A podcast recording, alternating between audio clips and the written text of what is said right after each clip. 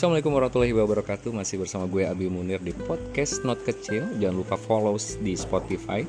Kali ini hari Rabu rasa baru nih. Alhamdulillah gue dapet narasumber jauh-jauh dari Jakarta. Anak Jakarta ini yang datang ya. Langsung kenal aja. Doi namanya Imam Rukiman. Uh, Gue sangat tertarik untuk ngobrol sama Doi. Karena Doi banyak banget uh, pengalaman uh, wawasan, suka buku, suka Megadeth juga ternyata gitu. Jadi langsung aja Mas Imam langsung perkenalkan. Assalamualaikum. Uh, perkenalkan nama gue Imam. Rukiman itu nama bokap. Dan gue bangga banget pakai nama bokap di belakang nama gue. Eh, nama bokap ente? Nama bokap. Jadi gue kalau ceritain bokap nih, Iya. gue sempet bingung karena bokap itu orang Jawa asli. Tapi namanya itu Man. Hmm. Dan yang pakai nama Man itu selalu orang Kalimantan. Orang Sunda juga ada, Maman, Suparman gitu. Tapi kan gue bilang, Hmm. tapi awalnya Hmm. Kutai itu siapa? Raja pertamanya. Eh, Raja yang paling terkenal lah. Gue sejarah gue jelek gue. Kelihatan banget ya. Jadi ada Aswawarman, Ah. Mulawarman. Oh, Mulawarman. Nah, itu yang paling terkenal. Gue pengen ngomong Munawarman nanti salah gitu. Mulawarman gue tahu. Eh, Jangan Munarwan. Munarman ya. Nah, jadi dulu tuh sempet dan gue tuh sebenarnya paling seneng ngegali Ah, eh, akar a- akarnya gue ya. Hmm. Jadi siapa kakek gue, gue cari Lelur. leluhur lah. Karuhun ya orang Ya, Sunda. gue cari tahu gitu ternyata memang nama-nama kakek-kakek gue tuh bukan nama orang Jawa Hmm. Ali Ahmad Hmm. bukan Jawa Hmm. Eh, Ahmad Dasri bukan Ya. Jawa juga Emang asli orang mana ente? nah gue tuh dilahirkan di Magelang Magelang. Magelang deket sama Borobudur kan Iya, saya Borobudur. tapi so far gue akhirnya bicaranya begini oh ya ada ada ada rahasia Hmm. yang mungkin kita sendiri nggak boleh membukanya kita Ini belum ditanya dia langsung langsung udah ini. Biarkan dia bercerita ya. Apa jadi kadang ada rahasia yang kita ini memang bener-bener nggak boleh Secret ya. secret Hanya kita aja yang tahu. nah sama halnya dengan cerita kotak Pandora Kotak Pandora. Bisa dijelaskan tuh apa kotak Pandora? kotak ya kita kalau dengar dari dari oh pernah nonton Tomb Raider kan Iya, tahu nah tahu. Tomb Raider itu yang di- Angelina Jolie, Bro. ya Si itu BBR seksi ya? yo, Ya, iya. Eh, jadi di cerita Tomb Raider itu kalau nggak salah Tomb Raider yang per eh yang kedua Ah. itu di Gunung Kilimanjaro Hmm. ngambil settingnya Hmm. dan cukup pedalaman di sana ada kotak Pandora Hmm. kotak Pandora itu di di di sana itu bilangnya gini kata-katanya pas di dalam ada ada kepala sukunya bilang di sana tidak ada langit tidak ada bumi Tidak ada langit, tidak ada bumi. jadi melayang Hmm. nah bener ternyata semuanya terbalik ya Nah. di dalam gua itu ada kotak Pandora ketika kotak Pandora itu dibuka ternyata di film itu dia bersinar sehingga mata pun nggak nggak bisa ngelihat gitu kan. Nah artinya apa? Kalau itu cuma di film ya tapi film itu sebenarnya cerminan sih kalau menurut gua tuh. Cermin. Kayak mirror ya. Kayak cerminan hidup, cerita betul, hidup, fiksi, betul, fiksi, masa depan. masa depan. Eh, sebenarnya banyak hal lah yang kalau lu mau pakai metode cocok logi Cocokologi. cocok logi itu Iya. nyocok nyocokin aja Hmm. nah tinggal dari sisi kitanya kan Nah, iya. itu sih sebenarnya cocok logi itu boleh kita pakai sendiri Ya, karena cocokologi nggak ada rule of the game, rule of the rule-nya gitu. Iya. Suka-suka kita. Suka-suka kita. Kayak nama gua kan Betul. Munir jadi bulan yang dekat Moon senir gitu. Kalau ru- kalau Iya, iya. kalau ente kan Rukiman, Nah. biasanya kan Rukiman berarti superhero kan, Batman, Superman, Batman. Iya, iya, laki-laki Laki-laki laki. makanya cowok. Kalau cewek berarti apa itu? Gel. Gel. Legal. Biasanya sih ya itu deh. Iya. Nah, Terus Uh, jadi gua ambil gua gua ngambil lah ke arah yang paling gampang ternyata mungkin ada hal yang gua nggak bisa buka rahasia atau Hmm. mencari tahu rahasia itu sendiri yang yang justru nanti akan eh, istilahnya tuh nyusahin gue gitu kan karena kalau setahu gua kalau semakin kita semakin cari tahu semakin kita cari jadi jadi sakit hati katanya seperti itu betul? Itu bahasa lo sakit bahasa hati. gua iya bahasa gua kalau gue bahasa gue mungkin akan menyulitkan gue sendiri menyulitkan tuh bisa sakit hati guanya pusing Iya. gue semua terjadi serba jadi sulit Hmm. malah apa namanya kayak puzzle yang kita nyari satu hilang Iya. ada lagi ada lagi gitu Mm-mm, kayak Vinci kayak- Code kali ya macam mana ya kalau kita jadi sebenarnya menyulitkan itu kita jadi lupa sama tugas utama kita sebagai manusia kan karena Masih kita rumah. sibuk. Betul. Nah jadi kita lupa semuanya. Jadi biarkanlah. Biarkanlah itu menjadi dan jadi rahasia lah. Ya kalau kita sudah proud sama apa yang ada dalam diri kita ya sudah proud aja gitu kan. Hmm, hmm, karena yang make itu hanya kita. Hmm, yang bangga itu hanya kita. Hmm.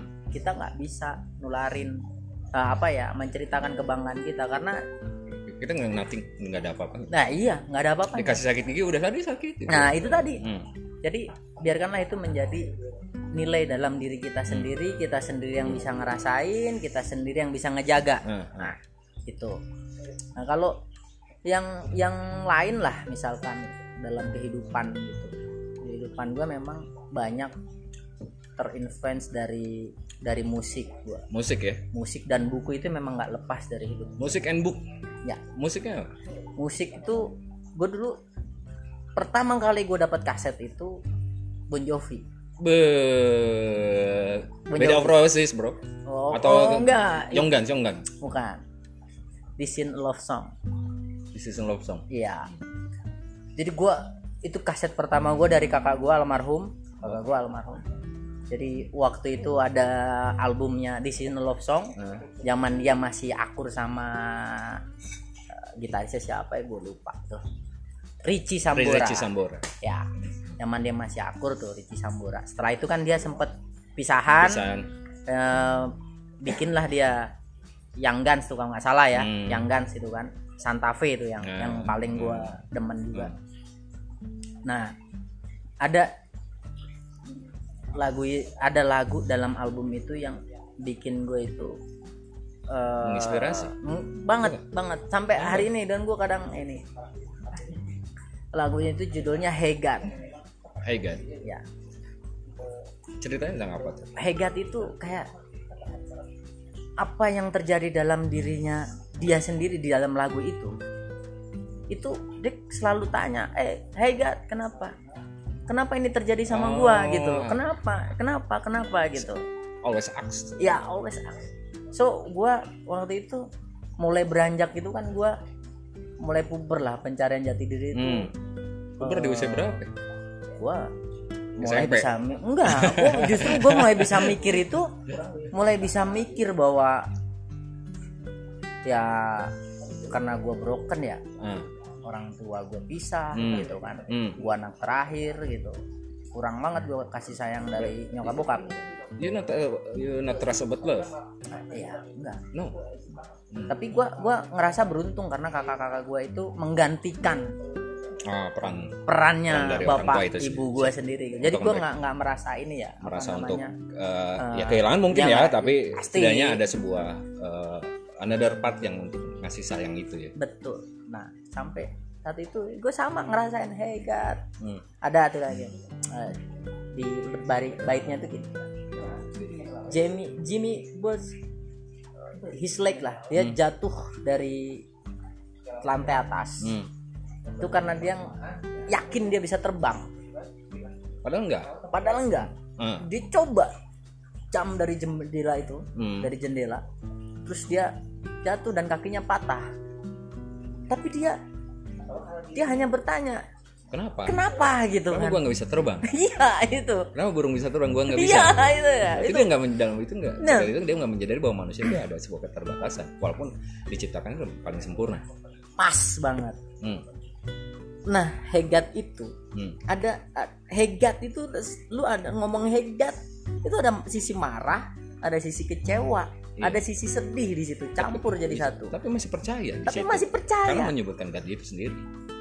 Itu that's the point. Berarti dalam secara simpelnya adalah manusia itu pada dasarnya yakin pada adanya Tuhan itu sendiri. Nah berat nih bahasa. bicara bicara soal yakin ya di lagu itu gini. Kalau dia bisa marah sama Tuhan artinya apa Tuhan itu temen lu. Temennya dia tuh. Dia udah nggak nganggap itu bukan eh, bukan maksud eh, ini ya jadi udah saling saking dekatnya gitu ya. Kan dia udah kenal. Nah, sama. Di Quran bilang siapa yang mengenal Tuhan siapa yang mengenal dirinya dia mengenal Tuhannya. Hmm, saya Siti Jenar juga ngomong begitu. Yes. Tapi itu yang gue gue bilang nih oh dia bisa marah ya. Dia bisa kesel ya sama Tuhan. Hmm, artinya apa? Tuhan itu bukan sesuatu buat gue nih. Ya, ya. Tuhan itu memang teman gue Hmm. Temen Dia- curhat ya gitu. teman curhat teman senang senang namanya gitu kan. Kadang gue suka gini wah Tuhan gue nih ada-ada aja nih. Kadang kalau kita kalau saking dekatnya kadang gue juga sih bercandanya kelewatan. Iya bener. Saking dekatnya kan. Nah, itu. tapi bukan bukan bukan artinya meng apa meng mengeksplisit kata itu eh, nggak nggak sopan ya. Tapi kadang-kadang kadang kita sudah udah deket gitu ya. Gitu. Kebayang nggak lo ketika dia adalah kalau gue gini nah itulah bagian dari manusia itu ada imajinasi gitu kan? Hmm. imajinasi bener.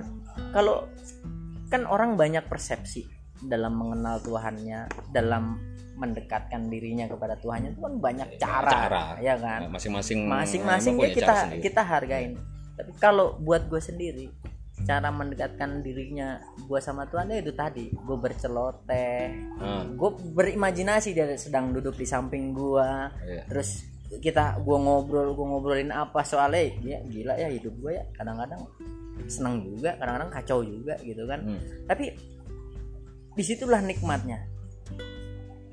Itulah yang gue bilang mencintai cinta. Gue dalam sebuah cinta. Kayak Gibran banget ya. Ah.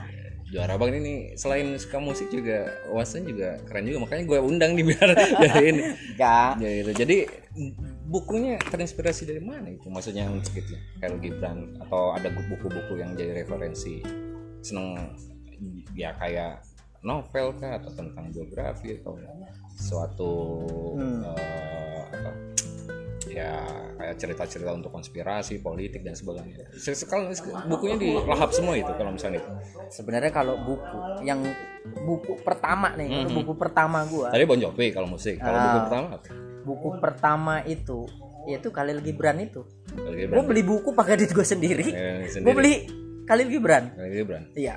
Lu nge- lu seneng banget sama Khalil Gibran kayaknya. Kan dari dari bahasa bahasa ente Heeh. bahasa ente untuk ngong, ngobrol gitu kan. Karena tertata rapi gitu kayak kayak seorang penyair gitu yang kata-katanya itu udah kayak filsuf banget gitu. Kalau gue lihat gitu ya dari cara eh, gestur tubuh cara ngobrol. Gitu. tapi gini sebenarnya kenapa gue baca buku Khalil Gibran itu? Karena waktu itu gue ngerasa bahwa oh hidup gue ini ternyata penuh dengan cinta gitu kan. Dan dan gue pengen belajar tentang yang namanya waktu itu rasanya patah hati sedangkan gue nggak tahu patah hati itu seperti apa karena gue belum pernah waktu itu gue belum belum pernah jatuh cinta gitu sama karena pubernya telat ya nah, kayak gue belum pernah jatuh cinta gitu kan tapi masih inget itu Eh, ingat, Ingat, ingat ingat. lah Ingat gitu lah, kan. ya. Gue pertama kali- jadi istilahnya gue pengen ngerasain cinta itu bagaimana ya? Karena gue melihat teman-teman sebaya gue waktu Hmm. itu SMP kelas 3 tuh udah punya pacar, punya pacar. gitu kan. Apa sih yang gue bilang terus biasa aja gitu. karena pada awalnya Eh, ente nggak nggak percaya betul iya. tapi, tapi pas saat mengenal itu definisi cinta bagi Imam Rukiman itu apa Oh. secara harfiah dan secara yang tersurat dan yang tersirat nih gue bahasnya Ah. gue ngimbangin lu dah cinta itu buat gue just give aja. Itu cinta buat gue. Buh, gue gue setuju itu. Kayak kayak eh, s- eh, kayak dalam kerjaan kita nih, karena sih ya ada Iya. eh, ada transfer, ada receipt gitu ya. Iya. Ada saling memberi dan menerima. Iya. Gue pernah di, di, di, di, di- dikasih tahu eh, anak anak psikologi, Hmm. anak psikologi katakan persis sama ente. Saat gue tanya bagi bagi dalam sebuah hubungan eh, cinta ya bercinta atau mencintai seseorang, Heeh. lu harusnya give, Iya. Setuju gue. Emang bukan itu. take dulu. Iya. give dulu. Why, why kok sama gitu sama sama temen gue? cinta itu keindahan men jadi kalau lu udah mengharap bahwa dia juga bakal mencintai kita Ah. itu udah bukan cinta kalau menurut gua karena ada ada timbal balik bukannya kan kan take and give Oh, enggak Bukan. gua gua nggak nggak setuju. Kalau itu itu tuh bonus aja sih sebenarnya. Kalau dia ngasih cintanya lagi ke gua itu bonus dari apa yang gua berikan. Ini kayak di permainan game uh, Harvest Moon tuh Harvest Moon? Aku nggak tahu gua. Nah, Harvest Moon. Jadi bini gue cerita gitu kan. Jadi kalau si dia udah ngasih gift kayak gitu tuh dia tuh bakal bakal kan nanti bakal merit gitu kan ya. Harvest Moon cerita kayak gitu. Sama men. Berarti bener dong ya. Harus nge-gift dulu gitu. kita bukan gift sabun ya? Iya. Iya tahu aja. Ini kalau Sabun itu jadul, jadul, men. jadul, jadul, jadul lah gitu ya. Kalau anak-anak nakal dulu udah tahu lah oh tahu lah itu. Sampai ada lobangnya men. Ada anak kecil. Jadi cinta itu ya lu memberikan. Memberikan apa yang lu punya semuanya. Cinta itu bukan hanya kepada makhluk. Cinta lu pada profesi lu Yes. semua Agree, itu agree. cinta karena ini gini gue orang yang paling paling percaya dan sangat melibatkan hati dalam mela- melakukan sesuatu ya sama halnya ketika gue menulis kalau gue menulis nggak pakai hati tulisan gue jelek Ini suka nulis juga. nulis gue Hmm. jadi kalau gue menulis pakai hati itu satu kata cinta itu gue pandang tulisan gue bagus men Hmm. Tapi gue menulis kata cinta kalau gue nggak pakai hati biasa aja gue lihat Biasa aja. ya. Nggak ada nggak ada makna tersendiri. itulah gue bilang setiap seniman setiap orang Iya. ketika dia melakukan sesuatu dengan cinta Hmm. hasilnya akan luar biasa gue ambil contoh di kerjaan kita Iya. kita ada komkes Hmm. kalau kita nggak pakai hati berat untuk ngomong assalamualaikum mbak mohon maaf saya ganggu intonasi itu melibatkan cinta melibatkan hati First impression. persis jadi apa pun kalau lu melakukan nggak pakai hati Dari awal itu bisa tadi kan ada ada sebuah kata dari 5 detik pertama itu menurunkan 30 menit kemudian. betul Berarti ibaratnya kalau saat 5 detik itu adalah sebuah cinta, lu bakal dapat itu selamanya gitu. Amin Abadi. itu Poinnya di situ. poinnya di situ Hmm. jadi first touch itu menentukan finishingnya Jadi lu percaya bahwa sebuah first impression itu penting. oh penting banget penting Penting. Berarti dari semua ca dari dari kerjaan ente yang Mm. yang luar biasa ya, harus harus ber, ber- berkomunikasi dengan beberapa orang dengan bermacam eh, suku, Iya. bermacam eh, apa namanya? Hmm. latar belakang, Iya. ada yang ya sorry ada yang pendidikan tinggi, ada Hmm. yang jabatan yang itu dan itu.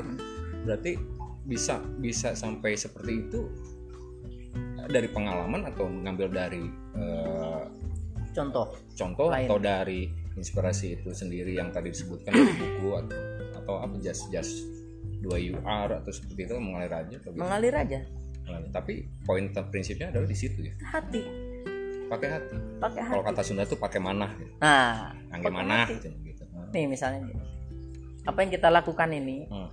kalau enggak semuanya didasari dari hati kata-kata yang keluar gestur yang keluar mimik yang keluar itu tidak akan mencerminkan bahwa itu adalah sebuah ketulusan percis men karena gue gue sering ketemu juga sama beberapa Hmm. orang tapi gue kita baru kenal tuh just by phone ya Iya, terus baru ketemu iya. dua kali nih Aha. tatap muka gitu. Tapi gue kayak udah kenal deket sama doi ini gitu. Padahal gue gue kayak apakah itu satu frekuensi atau seperti apa tapi mungkin dari dari dari situ ya karena lu nggak ada nggak ada maksud apa pun saat ngomong ya saat gue minta. Padahal lu pengen istirahat nih kayak tadi. Sebenarnya dia doi pengen istirahat gitu kan tahu. Tapi gue pengen podcast sama ente gitu. Tapi karena ada nilai ketulusan ya udah gitu. Jadi iya. keterimanya tuh oke gitu. Jadi gua paham sekarang. Jadi nah. everything harus pakai hati. Pakai hati. Kebayang nggak ketika kita dihadapkan pada pada sebuah tugas lah? Ah. kita ngomongin tugas lah gitu. Iya. Eh,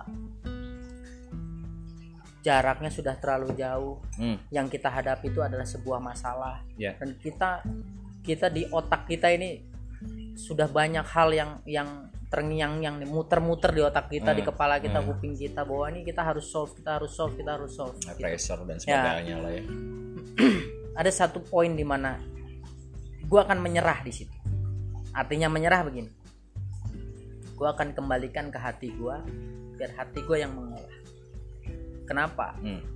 logika itu terbatas dia space-nya Ada batasnya. ada batasnya logika pikiran akal itu punya batas.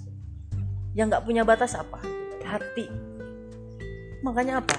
Orang tua kita selalu bilang. Oh, dalamnya laut bisa ya itu dalamnya hati nggak sering eh, itu.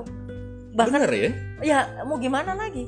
Orang tua kita itu udah ngajarin banyak hal. Misalnya apa? Dia bilang gini aku kalau ngelihat kelakuanmu itu ngelus dada. Iya harus dada. apa artinya ngelus dada? Dia ngelebarin hatinya dia supaya bisa menerima Sabar. sabar Makanya ada peribahasa kalau bahasa Betawi. apa tuh Sabar gue seluas Jakarta Timur men. Aja. Cile. masih sempit. Masih sempit ya. Masih sampai pondok gede doang gitu ya. Iya. Nah. itulah yang gue bilang banyak hal banyak orang itu kurang menggunakan hati Tapi ketahuan sih. Ketahuan gitu kalau ada orang yang ada udang di balik batu, ada, Ada. maksud, ada, Ada. itu pas maunya doang. Gue pernah ada cerita yang kayak gitu juga. Gue pernah terpuruk, hmm. terpuruk, terpuruk-puruknya. Mm-mm. Bayangin gue udah baru merit, anak bayi. Gue memutuskan sebuah eh, keputusan yang bagi gue menjadi sebuah pengalaman. Hmm. Karena gue idealis. Hmm. Resign. Gue nggak mikir gimana karena gue percaya rezeki ada, eh, udah ada yang ngatur. ya Six month, I'm broke man. Hmm. Saat gua posisi dulu saat itu, everything call me. When I'm broke, nothing man. Hanya beberapa orang dan gua tahu di situ. Jadi ada beberapa orang yang oh, dia masih masih ini. Jadi poin terbesar gua ada nggak sih lu pas ngasih ya balik lagi saat lu memberikan hati yang pakai sesuatu pakai hati gitu Hmm. ada rasa kecewa nggak pas saat, saat lu gua udah ngasih hati nih. Hmm. pakai hati kan. Hmm. tapi pas saat lu butuh Hmm. tidak ada. Fitrahnya manusia nih men. Hmm. dia pasti punya kecewa punya sedih punya amarah. Ya kan? Ya. Punya seneng. Seneng. Punya bahagia. Cemburu. Cemburu iri dengki, Iri, dengki. ada semua jadi gini kalau lu pada masa itu lu kecewa sedih hmm, apa segala hmm. macem buat gua itu normal aja. Karena setiap orang pasti bakal coba seperti itu. Betul normal. Gue juga punya. Yes. Akan tetapi gini lu akan berhenti pada satu titik di mana lu kembali ke hati. Yes. Ya kan? Iya. kembali ke hati. Dan poinnya adalah menggi give itu memberi ya. Iya. Jadi nggak jangan usah nggak harap kembali. Iya. Kayak lagu dong. Lah mau gimana kita hidup kan? Iya kadang-kadang gini. Gua akan berhenti pada satu titik yang di mana gua akan bilang ya udah gua akan ikhlas. Yang logika itu yang udah ada batasnya lu balikin lagi ke hati dan lu mengikhlaskan dengan hati itu sendiri. Iya. Lu belajar dari mana sih bisa seperti ini? Pernah nyantren atau ada eh, ya ada dasarnya itu sendiri atau dari didikan orang tua atau atau memang ya kita nggak tahu ya karena namanya sebuah eh, bisa berbicara seperti itu berarti pernah mengalami. Ya. Kecuali tukang bokis men. Ya ya kan? setuju. Nah, jadi kalau misalnya lu nanya gue santren atau apa Hmm. gua orang paling gue paling nggak ya gimana? Kalau di pesantren gue nggak bisa. Hmm, karena gue orangnya dari kecil tuh gue bebas. Gue dari kecil bebas. Hmm, ke mana ke mana gue mau tinggal di rumah bude gue gue mau tidur di rumah kakak gue gue gue bebas gitu. Dan gue nggak bisa di iniin. Selama sam, eh, selama gue tuh masih dilihatnya oh ya dia pulang tepat waktu oh dia mainnya nggak jauh gitu jangan Hmm, jangan gue kecil ya. Sampai gue tuh kelas 5 SD tuh bokap gue datang. Ya. Nyuruh gue berangkat mondok ke Lirboyo kediri. Kediri? Kediri. Tapi gue bilang gue gue nggak mau.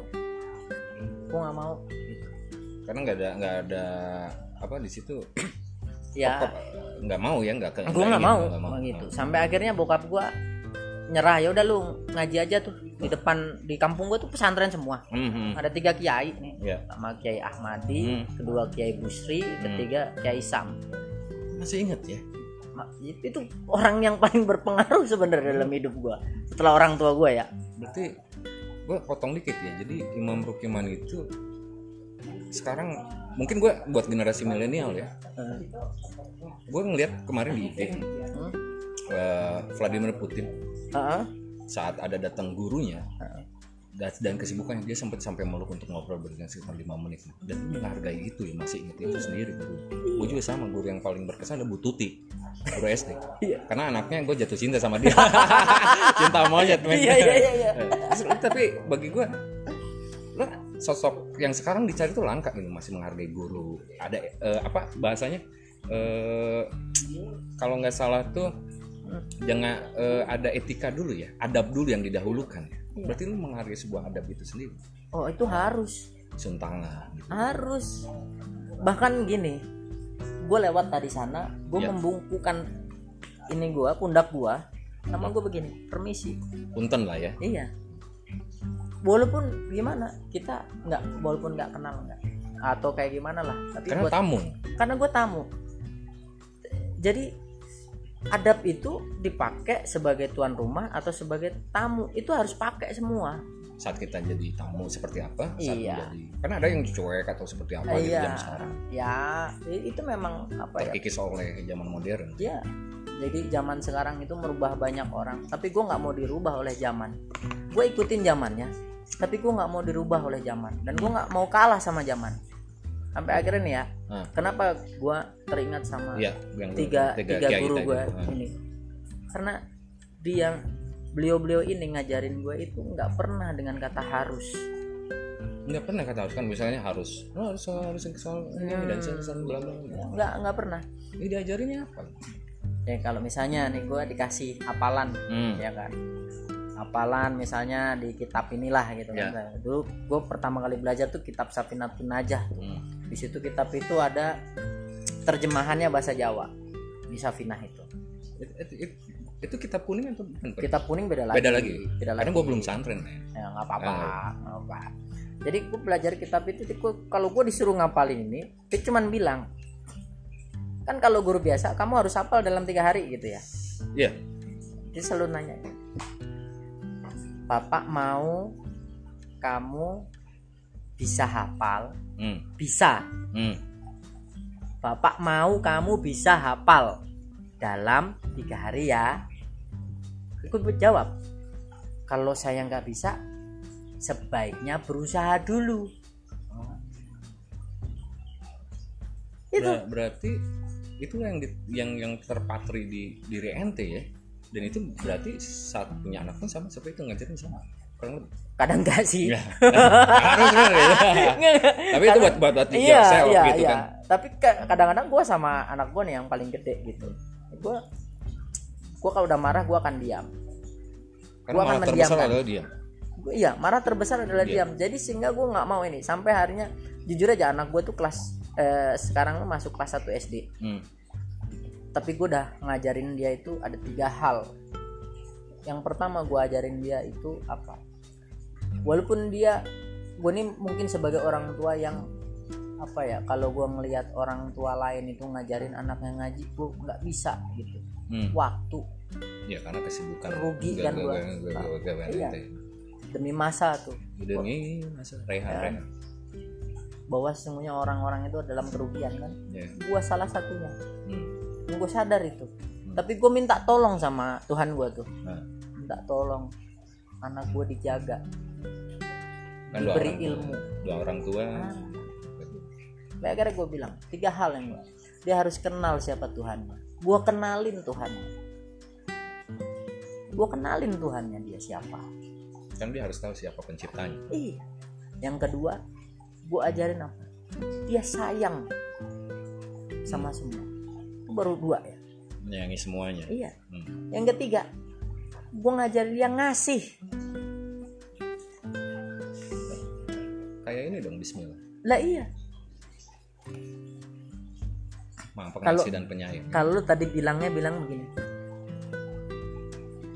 Eh, yang pertama itu menentukan segalanya. yes sama dengan lu takbir pada saat sholat lu esensi takbir itu seperti apa gue yakin banyak Kadang, Banyak kadang ada orang yang miss di situ. Hah? Kadang ada yang miss di situ. Alah, iya. Gue juga gitu. nah Kadang pastinya Allah Akbar. Ah. Kayak nggak nggak nggak tulus gitu ya. nah itu dia Padahal di situ menentukan. esensi kita begini tuh kita sebenarnya apa sih menyerah kita nih Allah itu menyerah kita tangan kita begini nih Iya. tangan kita di atas nih sebenarnya apa yang kita pegang Iya, iya, iya. nggak ada kan Karena kita bukan apa-apa. Di hadapan dia tuh bukan apa-apa. Nothing kita. nothing tapi pada saat Debu juga bukan gitu kan. iya Kan kita nggak ada apa-apa. pada saat kita nunduk tuh bayangan gua gua Hmm. jujur gua kalau sama Tuhan gua yang satu ini bener-bener eh satu ini satu-satunya Tuhan gua itu kalau gua sholat nyamuk ngegigit aja Hmm. Hinggap di kulit gua dia ngegigit. Gua apa? Hati gua bilang apa? Sialan nih nyamuk. Gua lagi sholat aja dia nggak hargain ya kan? Ada-ada aja. Ah, kan itu iya, tuh. iya, iya. gua gua gua sampai mem- memperhatikan yang hal-hal kecil gitu. Ke ketika gua melakukan sesuatu gitu. Ah. jadi sama tadi. Tiga guru inilah yang ngajarin gue sampai seperti itu. Sampai gue mencoba untuk menemukan apa arti agama apa arti eh, Allah itu dalam diri gue Hmm. gitu Hmm. kalau orang Sunda Adam wujudna Hmm. hmm. nah, Iya, iya. Allah hirupna Hmm. ya kan Hmm. Muhammad apanya resapna Adam nih kita wujudnya itu tiga hal itu jadi mata hati. Itu dia sepaham gitu. Mata dan mata Bersinergi kita. ya. iya dia dia sepaham. Nah tiga guru inilah yang ngajarin gue tentang eh, bagaimana mencintai cinta. Pada waktu itu gue itu dibilang gue nalar aja gue belum jalan gitu kan. Hmm. tapi mereka yakin. Dalam ngajarin gue tuh mereka yakin bahwa gue akan bisa. Hmm. Gitu. Bisa mengingat ya kalau menjalankan ya gue Iya, juga nggak iya. tahu ya kan. Iya, bisa menerima apa yang yang mereka ajarkan ke gue gitu. Dan memang hasilnya baru sekarang kelihatan gitu. Bekal itu jalan. Bekal itu gue pegang. Ya. gue army kehidupan gue Hmm. kan gue bilang tadi gue ini sama bokap aja nggak deket sama nyokap nggak deket gitu kan. Ya. sampai akhirnya beranjak lah gue itu ke eh, SMA gue tuh nah SMA ini bokap nyokap gue mulai akur Hmm. walaupun nggak nggak serumah ya Iya, iya. oh, tetap udah mulai ngasih perhatian ke gue dan gue Hmm. seneng banget itu waktu itu Baru dapetinnya di baru SMA. dapetnya di situ Hmm. gue gue juga di masa SMA itu ya layaknya anak-anak SMA lah ya bandel main motor main musik itu udah Iya, iya, udah iya. semuanya itu gue ini tapi satu yang memang gue pegang dari bokap bukan satu sih dua dia bilang. Hmm. lu boleh nakal kayak apa aja tapi gue minta dua dia bilang. Satu nih jangan ngobat mabok. Dan itu gue pegang sampai hari ini. Mabok minum nah, minum gue kadang-kadang. Tapi Hmm. kalau ngobat gue nggak. Gak sampai ke drugs ya. ya nggak sampai gue drag yang kedua jangan buntingin anak orang. Hmm. itu Dua garis. ya itu nggak boleh tuh dia, dia bilang sampai oh, gue wanti-wanti loh ya, ya akhirnya itu yang gue pegang. Lo boleh nakal, lo jangan lo jangan jangan ngerusak Ya. diri sendiri atau ngerusak orang lain. iya. Nah itulah yang yang akhirnya masa SMA itu gue laluin sampai Hmm. gue eh, apa namanya ya gue main motor juga gue main musik juga. Akhirnya itu jadi jadi apa ya eh, musik jadi hobi gue gue sering main band gitu kan Ya itu musik lo yang Megadeth itu ya. Makanya Oh, lo- mau- mulai se- sebenarnya Megadeth itu eh, apa ya karena gue senang sama Dave Mustaine aja kan Hmm, hmm. gue ngerasa Dave Mustaine itu kenapa gue senang sama Megadeth ya karena gue ngerasa Dave Mustaine itu dikucilkan Hmm. lu bayangin men Hmm. Metallica baru mau dapat kontrak rekaman Hmm. ya kan Hmm. dia diturunin di tengah jalan Set. jadi gak gitu jadi dicampakkan gitu Dicampakkan gitu ya. tidak lu baca deh buku biografinya itu kan bagaimana mu- si Las Urlit sama siapa Eh, vokalisnya gue lupa itu karena gue juga nggak terlalu demen Metallica Hmm. Wah si Lars sama ini satunya siapa baru kan Hmm. Hammett masuk Jason Statham masuk Hmm. ya kan Hmm. ah itu mau gua. tapi tetap memang kenapa si Dave Mustaine itu dikeluarin dari Metallica karena si, si Lars itu selalu bilang eh Dave musik lu tuh marah mulu Anger. anger Hmm. coba lu dengerin lagu-lagunya eh, apa Megadeth Iya. anger semua men ketidakpuasan semua gitu Iya. kan tapi buat gua it- itulah tadi orang itu punya rasa marah Ya Punya harus rasa harus punya unsur itu. wah harus punya unsur itu Iya. ya memang gua kalau marah gua semarah-marahnya gua gua akan lari eh, gua akan dengerin si Dave Mustaine lagi main gitar karena emosinya semua udah Hmm. Udah jelas dari banget itu dari dari daripada Metallica jauh lah Hmm. ya kalau buat gua Iya, ya iya, selera lah ya. Iya. Terus gue mau explore gua. Oh, waktu itu band gua cukup men. Lagu pertama gue mainin bass jam. Aku Bukan bukan, Punjabi. Punjab- bukan Punjabi, aku bukan Punjabi. Oh, Iya, tapi gitu. masih keren.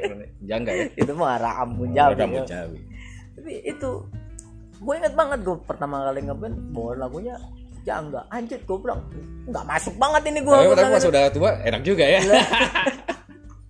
Ya akhirnya gue bilang sama, sama teman-teman gue kalau lagu Indonesia jangan ini Oh iya. jangan main Karena kan dulu dulu, jam, eh, ya. dulu dulu ini ya apa namanya referensi ya. Masih Semakin ke lah. ke- kalau misalnya ke luar, wah gaya gaya gaya. akhirnya minggu kedua gue latihan gue bawain itu Iron Maiden Buset. Lu pegang apa? gue Ah, waktu dulu gue masih ngedrum. Ah, drum. ngedrum. Ah. di lagu Fear the Dark. Hmm. oh itu gue kulik abis tuh Fear the Dark itu. Nah, Fear of the Dark pak. Gue manggilnya tuh Fear the Dark. Hmm. biar cepet. Mainlah kita itu. Terus main ternyata wah enak nih kita. Oke siap. Wah, main. Kita ikut festival waktu itu di Magelang Dulu masih zaman-zaman festival. masih ya. zaman zaman festival pokoknya ikut festival bangga lah gitu Udah ada sertifikat. udah udah, ya. udah keren lah gitu mah cewek iya. mah muter-muter stick begini iya. udah keren loh sampai akhirnya eh, mau serius waktu itu mau serius tapi gue seneng motor Jack Motor apa? gue seneng balapan Rekakan gitu. Kemayoran. oh enggak Enggak dulu oh, masih di Magelang gitu? masih di Magelang Ah. gua SMA gua di Magelang kan akhirnya gua waktu itu sama bokap gua bilang. Hmm. gue ikut trek-trekan liar kan. Ya. di dekat rumah itu kan ada trek lurus. Ya. waktu itu gue nyolong-nyolong tuh gue ikut trek-trekan gue menang tuh. Eh kedengeran sampai kuping bokap gue akhirnya bokap gue cuma ngomong begini ke gue beraninya kok liaran? Yang resmi lah seperti gitu kan. Tantangin gitu. nantangin gitu. Lu gue bilang nggak punya modal. Iya. nah akhirnya gue dibeliin motor. Dibeliin motor dua itu bokap Nah. Krypton sama Fish Air baru-barunya Oh, Fish Air itu juara itu. Oh. Legend itu ya. pertama kali gue balapan resmi di Mandala Krida lawan gue waktu Jogja ya? Jogja Nah. waktu itu lawan gue tuh Bima Lavida Terus Bima Octavianus Bima Octavianus. tuh gue inget banget Bima dia ya Octavianus. itu sampai jadi teman gue sampai sekarang tuh Itu mana? jadi temenan sama sekarang itu Bima Octavianus. Bima Octavianus itu dulu sampai akhirnya karena gue sakit temenan gitu ya kita itu temenan tuh gara-garanya gini waktu itu KTT KTT dia sama gue tuh bedanya cuman 0,0,4 detik kalau nggak salah itu Hmm. jadi sama-sama dibulit lah gitu Iya, tapi iya. masuk kita Masuk. Tapi entah itu karena waktu itu gue saking apa ya euforia lah gue Iya, gue iya. seneng banget itu gue Hmm. bisa lolos KTT gitu gue balapan pasti tracknya di hari Minggu race day Hmm. dari nomor peserta starter itu gue paling dulu itu 20 peserta gue Hmm. bisa ngerangsek sampai ke 10 besar Set. itu pas mau finish gue mau nyodok ke 8 itu Bima datang dari belakang gue nggak sengaja itu nutup jalur dia akhirnya kita jatuh berdua. Crash. crash. Dan kita itu nggak peduli sama motor malah kita saling bantuin satu sama lain itu. Terus tanya lu kenapa? Lu nggak apa-apa? Gitu kan. Gue nggak apa-apa. Itulah. Jadi nggak udah nggak mikirin. nggak mikirin motor. peran- orang kan lu iya. mau ngambil motornya atau motor enggak. langsung terus gitu Enggak. kan ini. Nolongin jadi. gua ngangkat gua mau ngangkat dia dia malah megangin tangannya lu kenapa? Lu nggak apa-apa nggak Ah, apa-apa. iya, itulah awal dari pertemanan kita Dari situ lah sportivitas itu. itu. Gua nggak peduli ya jatuh udah Iya, gua udah udah, jatuh. udah, gitu. udah. Kan kadang ada yang ambisi langsung, oh gue nggak peduli itu Enggak, enggak. itu. karena gua gua ngerasa bersalah. Apa? Dia mau ngambil. mau ngambil ya. Iya, inline gua terlalu iya, kebuka. Nah, nah dia masuk gua tutup jalurnya. Gua nggak sengaja nutup. Kira kita jatuh berdua. Itu. Dan sampai sekarang lah kalau kita ingat itu keket cupu gitu. Eh, ternyata itu balapan perdana dia juga. oh ternyata pernah dia juga. Itu cuman dia inline di situ ya dia, Inline. dia di situ. dia tetap dengan dunia balapnya sampai sekarang dia punya uh, Puka 22 Mhm. produknya dia. Hmm. Puka 22 itu salah satunya dulu yang ngebesarin tuh Bima Octavianus juga. Luar biasa ya Eh, musik eh, ini Lalu- race juga ya. Kayaknya kalau misalkan ngobrol tiga jam juga gak akan kelar kelar jadi kalau gue ngomongin gitu. musik itu ya seriusnya gue tuh sampai gue kuliah di Gunadarma itu Gunadarma Gunadarma gua sampai gue kuliah di Gunadarma kita bikin band namanya Storage dulu stories Storage karena kita bingung waktu itu mau bikin nama apa karena kita urusannya IT ya, ya, ya, Jadi udah. ada namanya tuh storage kan? Ya udah, storage storage kita. aja. dan yang paling berkesan dari ngeband itu gue jadi openingnya ada band sama Dr. PM Oh, ada. Oh, Dokter PM tuh keren tuh. Iya si zamannya Erwin Moron, Erwin Moron. Erwin Moro eh, eh iya iya Erwin Erwin yang, Moro yang eh, video klipnya tuh di pom bensin Semanggi. iya iya Kalau kalau anak lama nggak tahu di situ ada pom bensin itu. iya tapi sekarang udah Eh, la, la, la, la, gitu yang yang Jadi- men- pernah mencoba judulnya ya. ya waktu itu gue ngebawain lagunya Halloween Tapi, Iya. tapi ada band itu masih Baim apa udah Doni? Pas itu. Udah Doni ya? udah Doni Udah Doni ya? udah Doni Dulu kan Baim. ya udah Doni dia Wak- waktu itu eh enggak dokter PM itu kan Dokter PM kan oh iya iya iya iya Iya. dokter PM itu kan sebenarnya ini kan Marsal oh enggak Marsal itu dari gigi ya Marsal dari ini men dari ada ada, Ada dari dari dari ada band dari ada band malah gue nggak tahu ya gue seingat gue itu dulu itu gigi itu kan formasinya Arman Arman Dewa Dewa. Jana Baron Bar oh iya Baron bener gue ingetnya Marsal aja aduh jadi cakep juga main gitar Oh banget, itu mereka maestro lah. Ya. Aku bawain itu Halloween. Kalau Bawain Halloween gitu mereka kan waktu itu gue bawain lagunya Power. hmm. We got the power, we are divine. Hmm. Sama lagunya Forever in One. Forever in Love. Itu dari ada tiga band pembuka yang penontonnya maju ke depan cuman pada saat gua doang itu dan itu gua berkesan banget sampai kita itu ya udah kita akhirnya bikin band serius lu kalau cari aja di di imem.com itu ada Hmm. ada tiga lagu. Hmm. satu bintangku dua ini kan rekaman gitu? Ada. Gua ada di di handphone kalau mau ntar gua kasih. Eh, itu jadi ada tiga lagu. Dan saat bikin tiga lagu itu lu pernah denger nggak? Kejadian Cirende jebol tanggul iya ya, iya itu itu yang jebol itu. Di situ kan ada studionya Warna warna. Warna band Warna. Iya yang yang yang cewek sama cewek. cowok satu ya? Ya yang dulu dia Mirella ya jadi studionya Warna itu kan di seberangnya kan. Hmm. nah ini yang masukannya. Nah teman gue ini eh, punya kosan tuh di situ. Hmm. waktu itu kita selesai ngetek tek drum untuk lagu di ujung pencarianku itu jam 3 ya. Hmm. dari jam 3 itu kita udah kecapean kan. Lu nginep di kosan aja kejadian itu jam 5 Iya, itu Lima pas, pas pagi. mau pagi, pas pada pas hari pas aja. pas pas hari. iya nah gue nggak tahu deh teman gue bilang ya udah tuh kita nginep sana Hmm. pas kita udah selesai packing ya udah kita tidur di base camp aja base camp kita kan di komplek Hankam tuh Iya, iya. eh, di Depok nggak jadilah kita itu coba kebayang setelah karena deket banget kita Ya. sempat mampir kan Sudah mampir di sempat situ. mampir di situ Hmm. terus akhirnya lah kita tidur di base camp aja deh gitu kan Ah, kita pamit terjadi loh. terjadilah itu misalnya itu nggak tahu. nggak ya. tahu gua. Masih sayang kalau misalnya. dan semua di satu band itu makanya eh, apa namanya eh, jalan ngeband gue itu gue sempet bela-belain gue lulus kuliah gue nggak kerja setahun gue cuman ngurusin band gue yang lain gue suruh kerja nggak apa-apa kalau mau kerja kerja aja. Nah, nah gue ngurusin band gue karena waktu itu gue ya sebagai manajernya gue merangkap juga sebagai ini juga. Merangkap sebagai player. Untuk nyari job dari itu gitu Iya. ya. hal yang paling kita berkesan dalam ngeband itu kita dapat duit itu dari opening bandnya untuk jarum 76 ngabuburit tuh kita. Oh yang dulu ya dulu gigi ya di situ gigi gigi terus. ya. ya kita jadi Gigi ya. openingnya terus. Oh gitu. Itu gua dapet duit dari situ. Kenapa nggak nggak lanjut dari situ? Malah pindah ke ke dunia telco ya?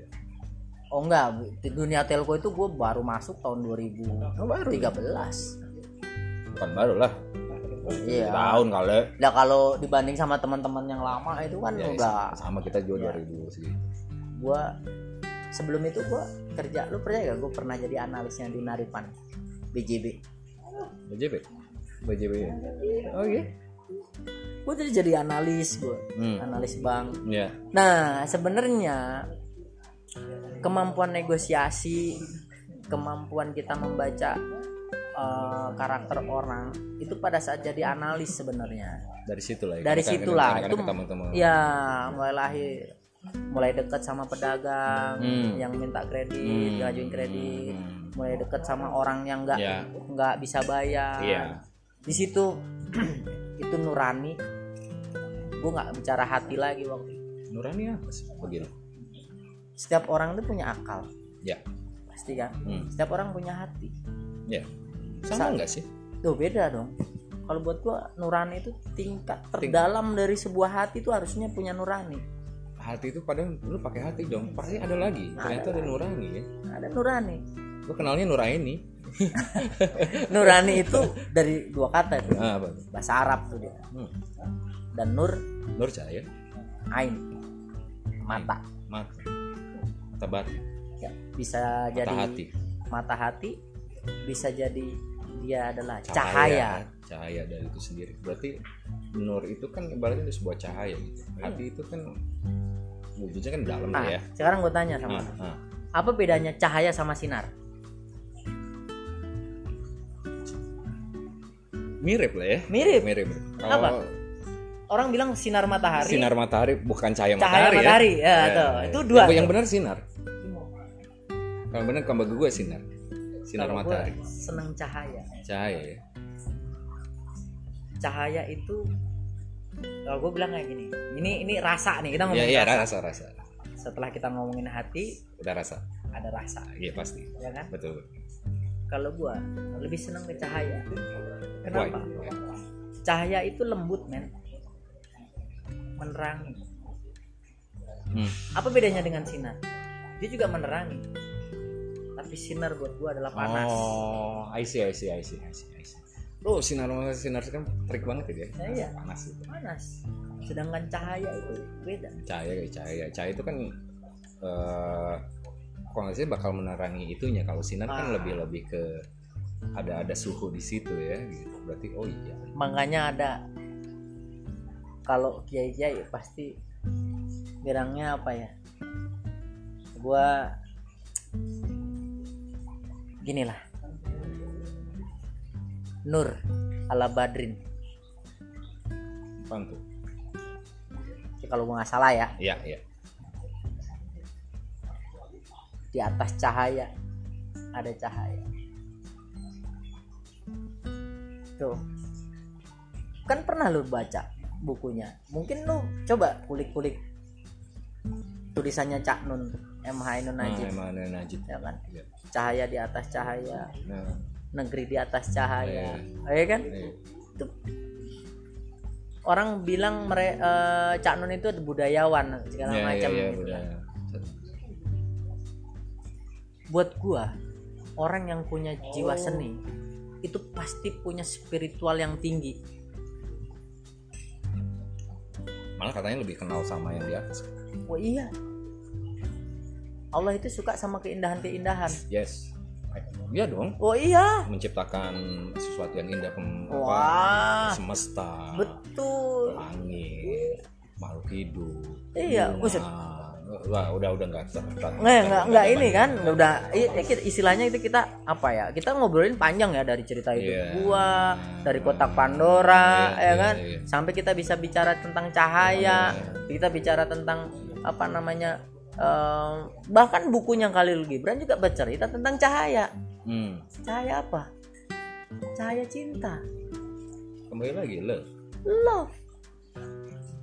Cerita orang hidup gak punya cinta men. Gue mati aja men. Iya. tapi ada juga ke pepatah yang baru gue dapet hari Apa- ini. Tuh? hiduplah walaupun tidak berguna. Ada ya hidup lama ada. nyamuk dong.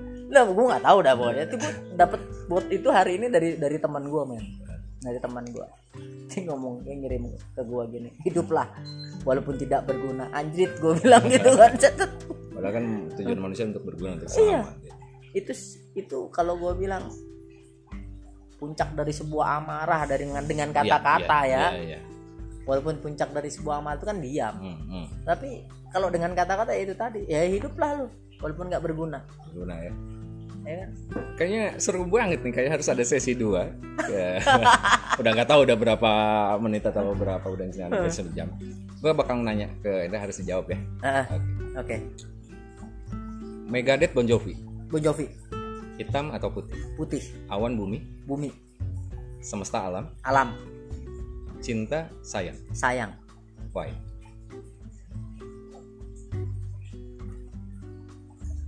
Why tadi tadi, tadi mengkultusnya bahwa cinta. Ya. Apa sekarang sayang Nggak. kalau kalau lu, lu benturkan gue dengan sayang dengan cinta ya. maka cinta itu punya kasta. Ada tingkatnya? Ada tingkatnya. Dan tingkat tertinggi dari sebuah cinta itu adalah sayang. Kalau bahasa Sundanya nyanga cakep.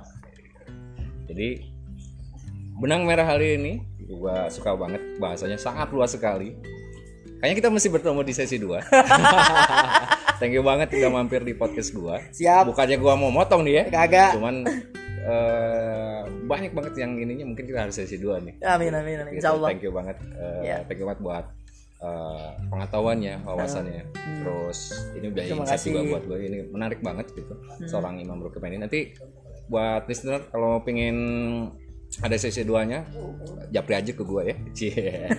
thank you banget hari ini. Eh, mudah-mudahan lancar segala urusannya. Yuk. terus tadi eh, biasanya gue suka ngasih sebuah waktu buat narasumber gue untuk ngucapin eh, beberapa kalimat atau beberapa hal yang mungkin buat listener bisa ada sebuah kata kuat lah ya. Bagi Imam Rukiman apa? Satu menit silahkan bebas untuk bicara. Jika kalian adalah pemimpin maka memimpinlah dengan kasih dan sayang. Tapi jika engkau bukan pemimpin atau kalian bukan pemimpin maka sayangilah pemimpin kalian itu dengan kasih dan sayang. That's all dari gua. Keren banget bijak banget nih bro gua nih. Thank you banget. Atur nuhun. Siap siap sampai kita sama-sama. ketemu lagi. Jangan Amin. lupa follow di podcast gua di Spotify not kecil hashtag not kecil. Dan next gua bakal bicara lagi sama Imam Rukiman amin. Insya Allah insya Allah thank you banget Kang. Yuk sama-sama. Assalamualaikum warahmatullahi wabarakatuh. Waalaikumsalam